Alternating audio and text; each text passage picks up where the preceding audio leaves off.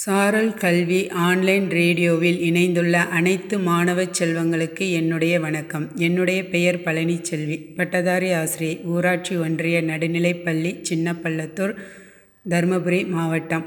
மாணவ செல்வங்களே கதை என்றாலே உங்களுக்கு பிடிக்கும். அப்படிதானே? இன்று நாம் ஒரு காலத்திலே ஒரு கிராமத்திலே அப்படிங்கிற ஒரு கதையை பற்றி நாம் பார்க்க போகிறோம் ஒரு காலத்திலே வெகு தூரத்தில் ஒரு அழகிய கிராமம் இருந்தது. அதில் மரங்கள் வயல்கள் பறவைகள் விலங்குகள் எல்லாம் இருந்தன. மக்களும் இருந்தன. அந்த கிராமத்தின் அருகே ஒரு நதி இருந்தது.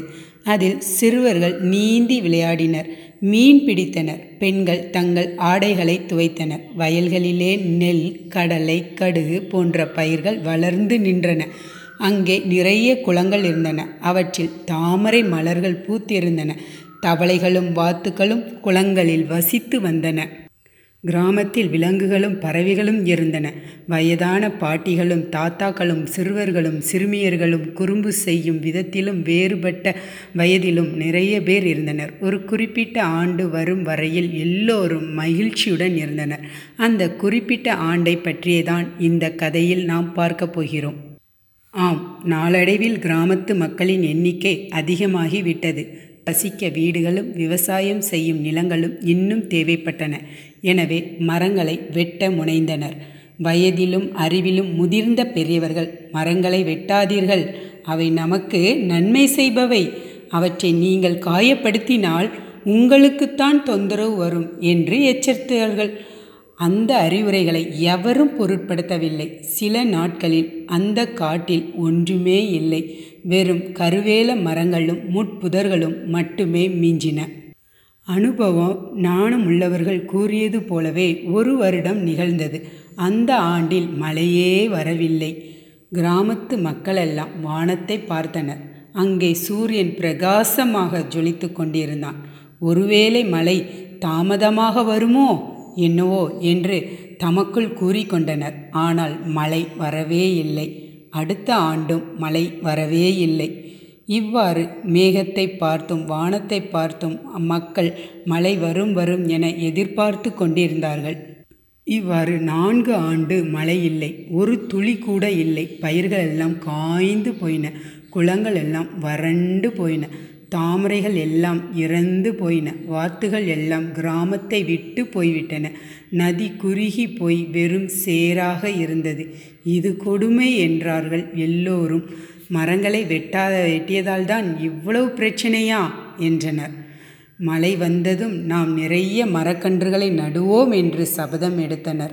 அவற்றிற்கு நீர் ஊற்றி நன்கு கவனித்து கொள்வோம் என்று எண்ணினர். ஆனால் மழை வரவே இல்லை. சுட்டெரிக்கும் சூரியனின் கீழே பூமி வறண்டு கிடந்தது. ஒருவேளை அடுத்த ஆண்டு மழை வரலாமோ?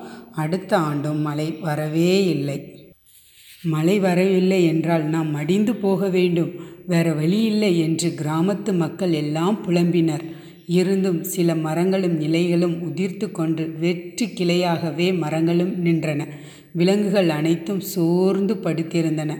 மழை பெய்தால் நன்றாக இருக்கும் என்றன பறவைகள். வானமே எங்களுக்கு மழையை அனுப்பு. முன்பு ஆறாக இருந்த சேறு அழுதது.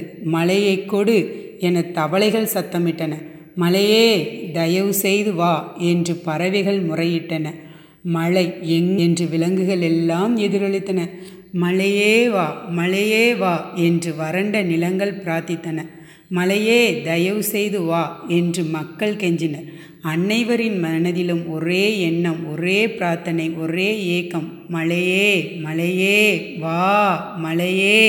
அனைவரது கண்களும் அந்த அற்புத மேகத்தை நோக்கிதான் இருந்தன. அவர்கள் பார்த்து கொண்டிருக்கும் போதே சாட்டை போல மின்னல் பளீரென வெட்டியது. பிறகு மலையின் பின்னால் இருந்து வா என்ற கட்டளையுடன் இடி முழக்கம் கேட்டது. அந்த கட்டளையை கேட்டவுடன் பல திசைகளிலிருந்து மேகங்கள் எல்லாம் வேகமாக வானில் மிதந்து வந்து சூரியனை மறைத்தது.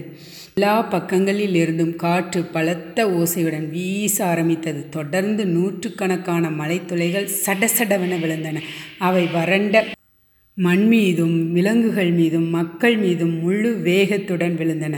ஆஹா மலை அற்புதமான மலை அழகான மலை அனைவரும் குதூகலித்தனர்.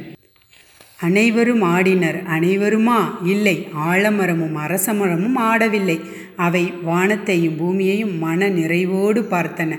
வயதான எங்களால் நடனமாட முடியாது. நாங்கள் எங்கள் நன்றியை பாட்டாக பாடுவோம் என்று கூறின. அற்புதமான அழகாக வாழ வைக்கின்ற மலைக்கு நாம் நன்றி கூறி பாட்டு பாடலாம் என கிராமத்து மக்கள் சந்தோஷத்துடன் பாட்டு பாடி கொண்டாடினர்.